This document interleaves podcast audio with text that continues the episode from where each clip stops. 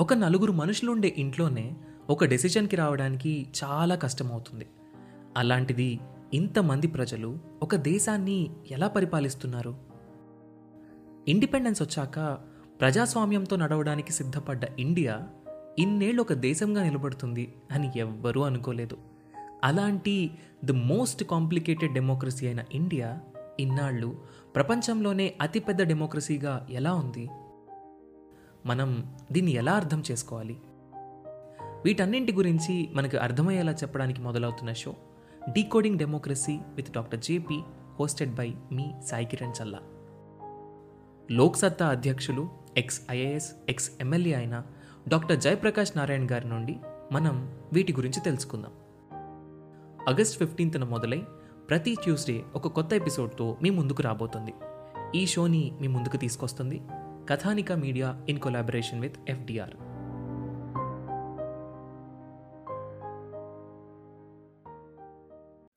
Okay Google play UPSC radio podcast. ఈ simple కమాండ్తో యూపీఎస్సీని ఎక్కడి నుంచైనా ఏ ప్లేస్ నుంచైనా ఎప్పుడైనా మీ పనులు చేసుకుంటూ హ్యాపీగా వింటూ ప్రిపేర్ అవ్వండి. Welcome to season number three India year work decode electricity లేకుండా ఒక్క రోజైనా మనం ఊహించగలమా? మనం వాడే mobile phones laptops TVs computers wifi ప్రతి ఒక్క దానికి ఎలక్ట్రిసిటీ కావాలి. బ్యాటరీస్ ఎంతసేపు ఉంటుందండి? మహా అంటే వన్ డే ఉంటుంది మ్యాక్సిమం దాని తర్వాత మనకు ఖచ్చితంగా ఆల్టర్నేటివ్ కరెంట్ కావాల్సిందే ఏసీ కరెంట్ కావాల్సిందే. డీసీలో మనం ఎక్కువసేపు స్టోర్ చేసుకోలేం. Thirty two lakh square kilometers ఉన్న ఈ ఇండియాలో నూట ముప్పై ఐదు కోట్ల మందికి ఎప్పుడు ఎలక్ట్రిసిటీ కన్జ్యూమ్ చేస్తూనే ఉండే మన పాపులేషన్కి. మన ఎలక్ట్రిసిటీ ఎక్కడి నుంచి వస్తుందో కూడా తెలుసుకోవాలి కదా?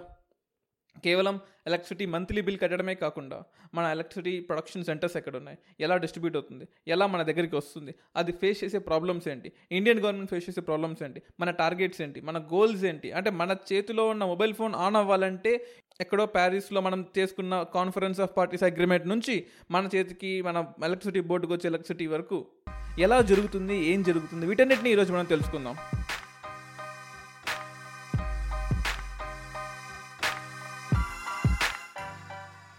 ఇండియా గురించి తెలుసుకుందాం అనుకుంటున్నారా? అయితే thirty two ఎపిసోడ్స్తో UPSC radio season three India a book సిరీస్కి స్వాగతం. తెలుగు స్టేట్స్లో the one and only educational podcast show మన UPSC radio podcast twenty one a of Indian constitution is our motto giving free and affordable education ఈ పాడ్కాస్ట్ని మీరు Jio Saavn Gaana Google podcast Apple podcast Spotify మ్యూజిక్స్లో కూడా వినొచ్చు. ఈ podcast UPSC ABPSC TSPSC చదివే వాళ్ళకి and common మ్యాన్కి India గురించి మీడియాలో చూపించని వాటిని లేదా పేపర్స్లో ఇవ్వని వాటిని తెలుసుకోవాలనుకుంటే ఈ పాడ్కాస్ట్ మీకోసం. All about India you will know in this thirty two episode series of podcast and I'm your host Dinesh Dindakurthi I'm a blogger blogger RT activist and civil services faculty so let's going to the episode ఇండియాలో solar energy చాలా అబెండెంట్గా ఉంటుంది. ఎందుకంటే మంది ఒక tropical country అంటే ఈక్వేటర్కి దగ్గరగా ఉన్న కంట్రీ అమెరికా కెనడా లేదా రష్యా తీసుకున్నట్లయితే ఈక్వేటర్కి చాలా దూరంలో ఉంటాయి. సో వాళ్ళకి సన్లైట్ కూడా తక్కువగా ఉంటుంది. వాళ్ళ సోలార్ పొటెన్షియల్ అంటే ఎంత ఎనర్జీ సోలార్ వాళ్ళకి వస్తుంది అనే దాన్ని బట్టి.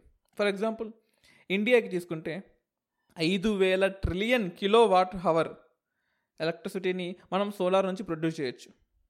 ఐదు వేల ట్రిలియన్ కిలో వాట్ హవర్ కానీ మనం ఎంత టార్గెట్ పెట్టుకున్నాం తెలుసా? కేవలం one seventy five gigawatt target మాత్రమే పెట్టుకున్నాం. అందులో సోలార్ నుంచి ప్రొడ్యూస్ అవ్వాల్సింది అంటే ఈ వన్ సెవెంటీ ఫైవ్ గిగావాట్ అనేది రెన్యూబుల్ ఎనర్జీ నుంచి ప్రొడ్యూస్ చేద్దాం అనుకుంటున్నది. అందులో కేవలం హండ్రెడ్ గిగావాట్స్ ఎలక్ట్రిసిటీ టార్గెట్ మాత్రమే మనం పెట్టుకున్నాం. అంటే ఎందుకు? ఇండియా మొత్తం అంటే జమ్మూ కాశ్మీర్ నుంచి కన్యాకుమారి వరకు గుజరాత్ అండ్ రాజస్థాన్ డెజర్ట్ నుంచి అరుణాచల్ ప్రదేశ్ వరకు మొత్తం సోలార్ ప్యానల్స్తో మనం నింపలేం కదా? అలాంటప్పుడు మనకు సన్లైట్ ఎలా వస్తుంది? And it is highly impossible కూడా. సో మనకున్న పొటెన్షియల్ ఐదు వేల ట్రిలియన్ కిలో వాట్స్ అవర్ అందులో కేవలం టెన్ పర్సెంట్ మనం హార్నెస్ చేసినా చాలు. కానీ మన టార్గెట్సే చాలా దూరంలో ఉన్నాయి. ఐదు వేలు ఎక్కడ వంద ఎక్కడ? ఆ వందలో మనం అచీవ్ చేసింది కేవలం ట్వంటీ ఫైవ్ గిగావాట్ పవర్ మాత్రమే. ఎందుకు? Why there is a huge gap అంటే మనం కోల్ నుంచి హ్యాపీగా ప్రొడక్షన్ చేసుకుంటూ ఉన్నాం. మన ఎలక్ట్రిసిటీ మొత్తం కూడా. అంటే మీరు వాడే లైట్ మీరు వాడే ఫ్యాన్ మీరు వాడే మొబైల్ ఫోన్ ప్రతి ఒక్క దానికి ఈ ఎన్విరాన్మెంట్ డిగ్రేడ్ అవుతున్న విషయం మీకు తెలుసా? మనం అనుకుంటాం ఇండియాలో అన్ని కార్లు బ్యాటరీతో వస్తే బాగుండు పొల్యూషన్ మొత్తం తగ్గిపోతుంది అని. బట్ అది నిజం కాదు. మీరు ఒక స్వీడన్లోనో ప్యారిస్లోనో లేదా నార్వేలోనో కెనడాలోనో ఉంటే మీరన్నట్టు అక్కడ ఎలక్ట్రిసిటీ మొత్తం కూడా సోలార్ నుంచి విండ్ నుంచి జియోథర్మల్ నుంచి ప్రొడ్యూస్ అవుతుంది కాబట్టి వాళ్ళకి బ్యాటరీ కార్డ్స్ లేదా టెస్లా లాంటి కార్డ్స్ వైబుల్గా ఉంటుంది. కానీ మన ఎలక్ట్రిసిటీ ప్రొడ్యూస్ అయ్యేది మొత్తం కూడా కోల్ని బర్న్ చేసి ప్రొడ్యూస్ అవుతుంది. కోల్ని బర్న్ చేసి దాని నుంచి వచ్చిన పొల్యూటెన్స్ ఎన్విరాన్మెంట్లోకి రిలీజ్ అయిన తర్వాత ఆ ఎలక్ట్రిసిటీని మనం బ్యాటరీలకు ఇచ్చి ఆ బ్యాటరీలతో మనం కార్ని నడిపిస్తే do you think is that a clean energy మనం మన ఎలక్ట్రిసిటీ మొత్తాన్ని రెన్యూబుల్ ద్వారా తీసుకొచ్చి అప్పుడు బ్యాటరీ కార్లను నడిపిస్తే then we're number one power electricity కన్సంప్షన్లో India is number one మనం అందరం కూడా రెన్యూబుల్ ఎనర్జీని వాడుతున్నాము అని గర్వంగా చెప్పుకోవచ్చు. మనం ప్రొడ్యూస్ చేసే ఎలక్ట్రిసిటీ మొత్తం కూడా bad electricity then how can we claim India's energy అదే మన ఇండియాలో ఉన్న కార్లు బైకులు అన్నీ కూడా ఎలక్ట్రిసిటీకి మారాలని ఎలా కోరుకుంటాం? పెట్రోల్ నుంచి వస్తే ఏంటి? బొగ్గు నుంచి వస్తే ఏంటి? రెండు బ్యాడ్ ఎనర్జీలే. సో ఫస్ట్ మన పొటెన్షియల్ని తయారు చేసుకుందాం. న్యూ అండ్ రెన్యూబుల్ ఎనర్జీని తయారు చేసుకుందాం. తయారు మనం అసలు మన ఫస్ట్ పొటెన్షియల్ తయారు చేసుకోవాలి కదా. మన పొటెన్షియల్ని ఇంక్రీజ్ చేసుకొని ఆ పొటెన్షియల్ నుంచి ఎలక్ట్రిసిటీ ప్రొడ్యూస్ చేసుకొని ఆ ఎలక్ట్రిసిటీని మన కార్లకు తీసుకుందాం తప్ప బ్యాడ్ ఎనర్జీని కాదు. మీకు అందరికీ తెలుసా? పొద్దున్న లేసినప్పటి నుంచి నైట్ పడుకునే వరకు మనం వాడే మొబైల్ ఫోన్ కానీ మనం వాడే కంప్యూటర్ కానీ ల్యాప్టాప్ కానీ టీవీ కానీ మనం వాడే ప్రతి ఒక్క gadget tube light TV fan air conditioner air cooler ప్రతి ఒక్క దానికి ఎలక్ట్రిసిటీ కావాల్సి వస్తుంది. ప్రతి ఒక్క ఎలక్ట్రిసిటీకి అంటే మీరు వాడే లైట్ ఫ్యాన్ కూడా ఎక్కడో హైదరాబాద్లో మీరు యూజ్ చేస్తున్నారంటే ఎక్కడో రామగుండంలో పొల్యూషన్ ఎమిట్ అవుతుంది అక్కడ వాళ్ళు సఫర్ అవుతున్నారు. దిస్ ఈజ్ వాట్ హ్యాపెనింగ్ ఇది కేవలం తెలంగాణ ఆంధ్రలోనే కాదు ప్రపంచం మొత్తం ఇలాగే ఉంది. సోర్స్ ఒక చోటు ఉంటుంది డెస్టినేషన్ ఒక చోటు ఉంటుంది అండ్ డిస్ట్రిబ్యూషన్ ఇంకో చోటు ఉంటుంది. సో ఒక్కసారి మన ఇండియన్ స్టాటిస్టిక్స్ తీసుకున్నట్లయితే ఇండియాలో మూడు వందల రోజుల వరకు కంటిన్యూస్గా సోలార్ పవర్ ఉంటుంది. అంటే కోర్స్ నైట్ ఉంటుంది అనుకోండి. ఇటువంటి కంట్రీ ప్రపంచంలో ఏది లేదు తెలుసా? ఉంటుంది. ఏ కాంగోనో లేదా మలేషియానో థాయిలాండో ఉంటుంది. కానీ అవి చిన్న కంట్రీలు కదా. ఇండియా అంత పెద్ద కంట్రీలు కాదు. సో ఇండియాకున్నంత పొటెన్షియల్ ప్రపంచంలో ఏ దేశానికి లేదు. రెండు వేల మూడు వందల నుంచి మూడు వేల గంటల కంటిన్యూస్ సన్షైన్ ఇండియాలో ఉంటుంది తెలుసా? అంటే మనం నైట్లను తీసేస్తే డేలు మాత్రమే తీసుకుంటే అంత పొటెన్షియల్ని మనం యూజ్ చేసుకోలేకపోతున్నాం. మన టార్గెట్ పెట్టుకున్నాం. రెండు వేల ఇరవై రెండు కల్లా ఇండియాలో one seventy five gigawatts renewable ఎనర్జీని వాడుకోవాలని. అందులో వంద సోలార్ నుంచి అరవై వెండు నుంచి పది బయో పవర్ నుంచి ఐదు గిగావాట్స్ స్మాల్ హైడ్రో పవర్ నుంచి. మనం ఫస్ట్ సోలార్ అనుకుందాం. సోలార్ ఫర్ ఎగ్జాంపుల్ మనం ఏ రాయలసీమలోనో విదర్భలోనో తెలంగాణలోనో రాజస్థాన్లోనో మన రైతులందరికీ కూడా ఆల్టర్నేటివ్గా మనీ రావడం ఇంపార్టెంట్ మన రైతులు చాలా కష్టపడుతున్నారు. ఈ పర్టికులర్లీ ఎరిడ్ సెమీ ఎరిడ్ రీజియన్స్లో రైతులకి సరైన గిట్టుబాటు ధర రావట్లేదు. అప్పుడు ఏం చేయాలి? ప్రతి ఒక్క రైతుకి ఒక పది సోలార్ ప్యానల్స్ ఒక ఇరవై సోలార్ ప్యానల్స్ తన ఫామ్ ల్యాండ్లో వన్ ఫోర్త్ ప్లేస్కి ఆక్పే విధంగా తనకి ప్రొడ్యూస్ చేసిస్తే డే టైం అంతా ఆ ఎనర్జీని బ్యాటరీలో స్టోర్ చేసుకొని నైట్ టైము అదే బ్యాటరీలో ఉన్న ఎనర్జీని మళ్ళీ గ్రిడ్కి అమ్ముకోవచ్చు. సో మన నేషనల్ గ్రిడ్ పాలసీ ఏం చెప్తుందంటే ఇండియాలో ఉండే రైతులు ఎరిడ్ ఏరియాస్లో ఉండే రైతులు భూమి సాగు చేయలేని రైతులు మీరు లక్షాధికారులు కావచ్చు కేవలం ఒకే ఒక్క ఫార్ములా దానికి. మీ పంట పొలాల్లో సోలార్ ప్యానెల్స్ నిర్మించండి. గ్రిడ్కి మీరే పవర్ అమ్మండి. గవర్నమెంట్ నుంచి బెనిఫిట్స్ తీసుకోవడం కాదు గవర్నమెంట్కే మీరు అమ్మచ్చు. A farmer can be an entrepreneur with the mixed farming. కానీ ఇండియాలో చేయట్లేదు. చైనాలో చేస్తున్నారు. థాయిలాండ్లో చేస్తున్నారు. ఆఖరికి మన పక్కన బంగ్లాదేశ్లో కూడా పవర్ అమ్ముతున్నారండి రైతులు. కానీ ఇండియాలో అమ్మలేకపోతున్నారు. సో గవర్నమెంట్లో కొన్ని రిఫార్మ్స్ అవసరం. గవర్నమెంట్లో ఉండే రిఫార్మ్స్ గవర్నమెంట్లో ఉండే స్కీమ్స్ని కూడా మనం ఈరోజు ఈ పాడ్కాస్ట్లో తెలుసుకుందాం. మనకు వచ్చే electricity production almost fifty four percent ఒక కోల్ నుంచి వస్తుంది. లిగ్నేట్ కోల్ అని కూడా అంటాం. అంటే చీప్ కోల్ అనమాట ఆ చీప్ కోల్ నుంచి వన్ పాయింట్ ఎయిట్ పర్సెంట్ వస్తుంది. ఆయిల్ నుంచి zero point two percent gas నుంచి సెవెన్ పాయింట్ వన్ పర్సెంట్. మన ఇండియాలో మంచి కోల్ దొరుకుతుంది. మనకు కోల్ నాలుగు రకాలు ఉంటాయి ఆంథ్రసైట్ కోల్ సూపర్ కోల్ ఉంటుంది. అంటే ఇండియాలో దొరకదు. మనం ఆస్ట్రేలియా నుంచి ఇంపోర్ట్ చేసుకుంటాం. బిట్యూమినస్ కోల్ మన ఇండియాలో రాణిగంజ్ కానీ మన సింగరేణి కానీ ఉంటుంది ఇక్కడ. పీట్ కోల్ ఓకే మాకు మాదిరి కోల్ లిగ్నేట్ కోల్ ఇంకా తక్కువ గ్రేడ్ కోల్. సో ఈ పీటు లిగ్నెట్ వల్ల మనకు పెద్ద ఉపయోగం లేదు. ఈ బిట్యూమినస్ కోల్తోనే మనం ఉపయోగించుకుంటాం. మనం ఏం చేస్తామంటే ఆస్ట్రేలియా నుంచి high grade coal anthracite coal అనే కోల్ తీసుకొని దాన్ని ముక్కలు ముక్కలు చేసి మన కోల్లో బ్లెండింగ్ చేసి దాంతో మనం ఎలక్ట్రిసిటీ ప్రొడ్యూస్ చేస్తాం. కానీ రీసెంట్గా ఆస్ట్రేలియా ఇండియాకి కోల్ అమ్మడం ఆపేసింది. అంటే మన ఎలక్ట్రిసిటీ మొత్తం తగ్గిపోవాలి కదా. సో ఒక కంట్రీ మీద డిపెండ్ అవ్వడం ఎందుకు? ఇండియాలో ఒక సంవత్సరానికి మూడు వేల గంటల సన్షైన్ వచ్చే ఇండియాలో ఆ సన్లైట్ని యూజ్ చేసుకోలేకుండా పక్క దేశాల మీద కోల్ కోసం మనం వెయిట్ చేయడం ఏంటి? సో మనం ఒక స్ట్రాటజిక్ ఫార్ములా తయారు చేసుకోవాలి. మనకంటూ ఒక ఇంటర్నేషనల్ సోలార్ ఎలియన్స్ ఉండాలి అని చెప్పేసి ఇండియా ప్రపంచ దేశాలన్నింటినీ ఒప్పించి ఇంటర్నేషనల్ సోలార్ అలయన్స్ని స్టార్ట్ చేసింది. అంటే మనం ఒక కంట్రీ మీద డిపెండ్ అవ్వక్కర్లేదు. మన దగ్గర బోల్డ్ అంత ఎనర్జీ ఉంది. మీకు తెలుసా? మనకు జూన్ ఐదు ఆరో తారీఖులలో లేదా జూన్ ఫస్ట్ వీక్లో జనరల్గా అంటే ఎర్లీ ఆఫ్ మాన్సూన్స్ వస్తే మే ఎండింగ్లో వస్తుంది లేకపోతే జూన్ ఫస్ట్లో వస్తుంది. సౌత్ వెస్ట్ మాన్సూన్స్ అని వస్తాయి. ఈ సౌత్ వెస్ట్ మాన్సూన్ ఒక్కసారిగా ఇండియాకి వచ్చేస్తాయి. జనరల్గా సముద్రం నుంచి గాలి మెల్లగా స్టార్ట్ అయ్యి అలా అలా అలా ఒక గంట రెండు గంటల కల్లా ఫా చాలా ఫాస్ట్గా వస్తుంది. మనం బీచ్లోకి వెళ్తే ఎవరైనా వైజాగ్ వాళ్ళు కానీ లేదా నెల్లూరు వాళ్ళు కానీ ఈ పాడ్కాస్ట్ వింటుంటే మీకు అర్థమై ఉంటుంది కోస్టల్ సిటీస్లో ఉండే మీకు మెల్లగా గాలి అలా ఇంక్రీజ్ అవుతుంటుంది. ఫోర్ ఫోర్ థర్టీ నుంచి సిక్స్ సిక్స్ థర్టీ సెవెన్ వరకు గాలి వస్తుంటుంది. కానీ బర్స్ట్ ఆఫ్ మాన్సూన్స్ కేరళలో నాలుగు నెలల నుంచి రావాల్సిన గాలంతా ఒక్క రోజులో జూన్ ఫిఫ్త్ మనకు వచ్చేస్తుంది. దాన్నే బర్స్ట్ ఆఫ్ మాన్సూన్ అంటాం. విపరీతమైన వర్షాలు పడతాయి. జూన్ జూలై మంత్స్లో. ఒక కేరళనే కాదు తమిళనాడు కేరళ మహారాష్ట్ర ముంబై. అందుకోసమే మనకు ముంబైలో కూడా ఆగస్టు ఇంకా మరీ చెప్పాలంటే జూన్ జూలైలో particularly at the end of జూలైలో చాలా వర్షాలు. మనకు మ్యాంగ్లూర్లో కానీ గోవాలో కానీ ముంబైలో కానీ కేరళలో కానీ అలపూజలో కానీ సదరన్ పార్ట్ ఆఫ్ తమిళనాడులో కానీ. అంటే ఒక్కసారిగా అది చెప్ ఇంకా కొంచెం డీ డీటెయిల్గా వెళ్ళామనుకోండి మనకు ఈస్టర్లీ జెట్ స్ట్రీమ్స్ అని ఇండియా మీద నుంచి వెళ్తూ ఉంటాయి. ఒక డ్యామ్ లాగా ఉంటుందన్నమాట.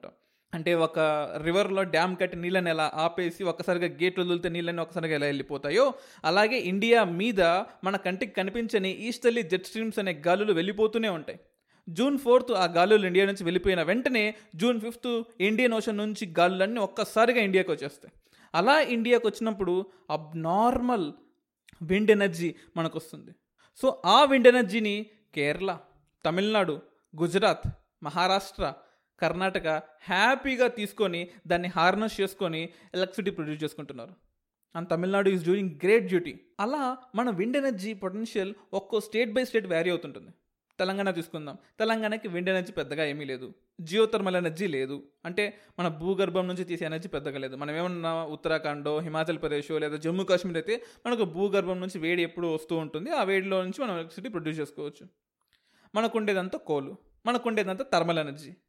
ఇప్పుడు కొత్త ఫిట్టింగ్ పెట్టింది central government. Draft electricity amendment bill అని కొత్త బిల్ తీసుకొచ్చింది.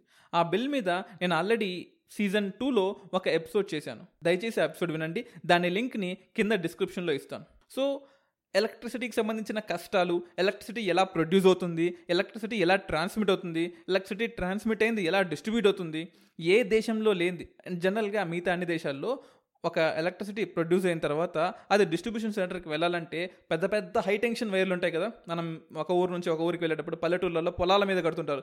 పెద్ద పెద్ద ఐఫిల్ టవర్ లాగా పెద్ద పెద్దగా ఉంటాయి.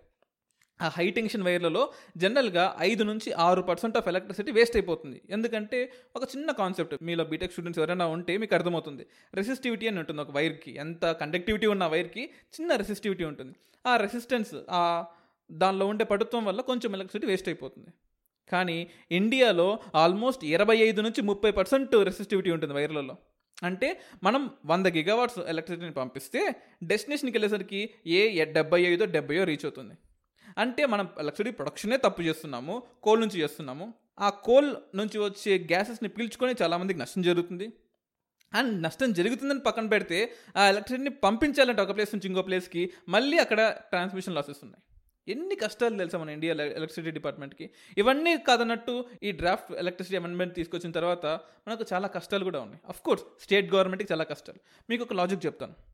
తెలంగాణ ఈ గవర్నమెంట్ ఈ డ్రాఫ్ట్ ఎలక్ట్రిసిటీ అమెండ్మెంట్ బిల్ని చాలా తప్పుపడుతుంది ఎందుకంటే మనము స్మాల్ హైడ్రో ఎలక్ట్రిసిటీ ప్రాజెక్ట్స్ని రెన్యూబుల్ ఎనర్జీగా పెట్టుకున్నాం. కానీ టూ థౌజండ్ నైన్టీన్ ముందున్నవన్నీ కూడా నాన్ రెన్యూబుల్ అవుతాయి.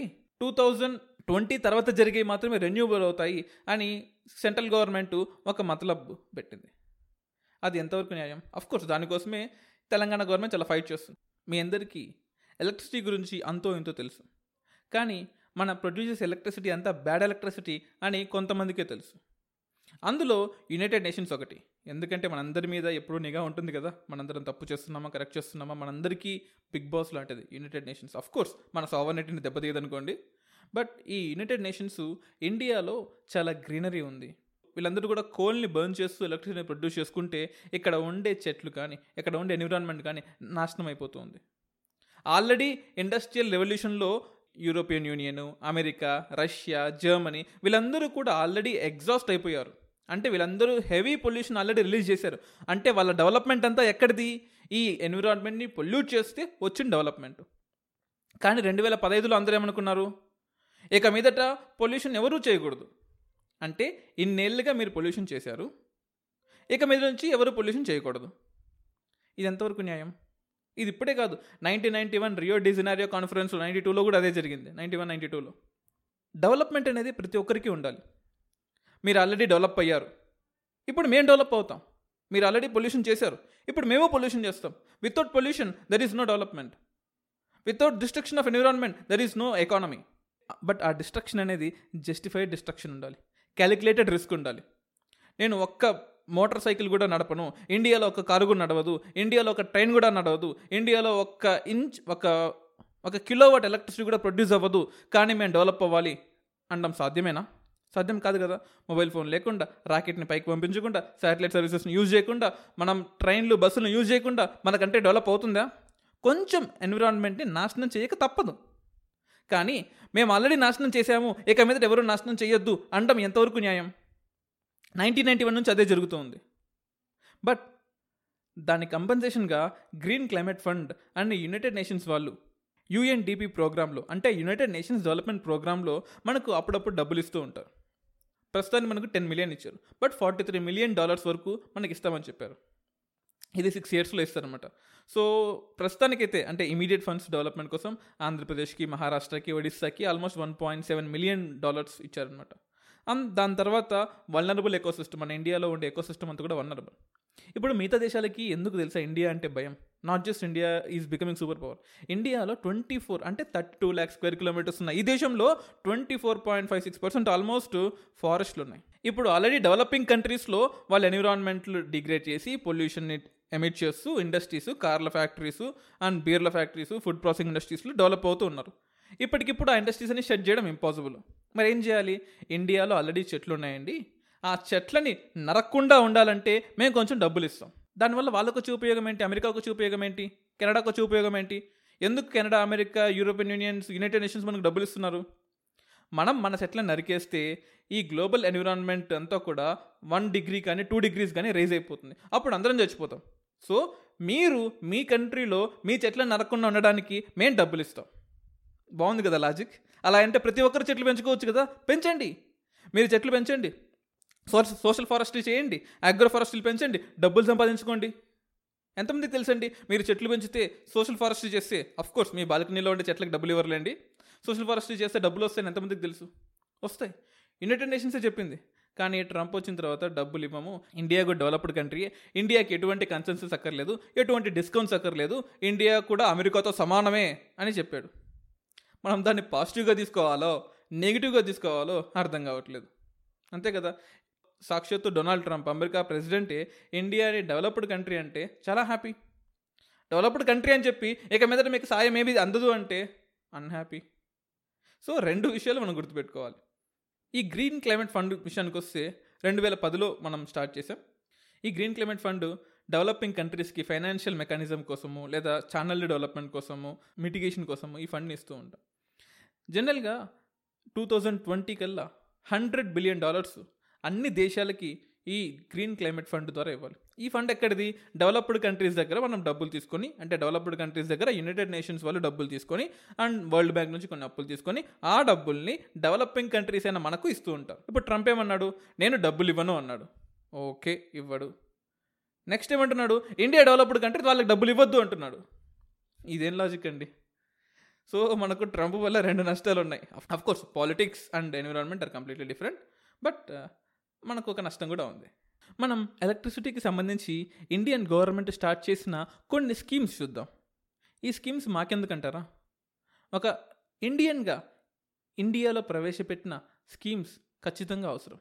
ఈ స్కీమ్స్ ప్రెసిడెంటో ప్రైమ్ మినిస్టరో తన సొంత డబ్బులతో చేసినవి కాదు.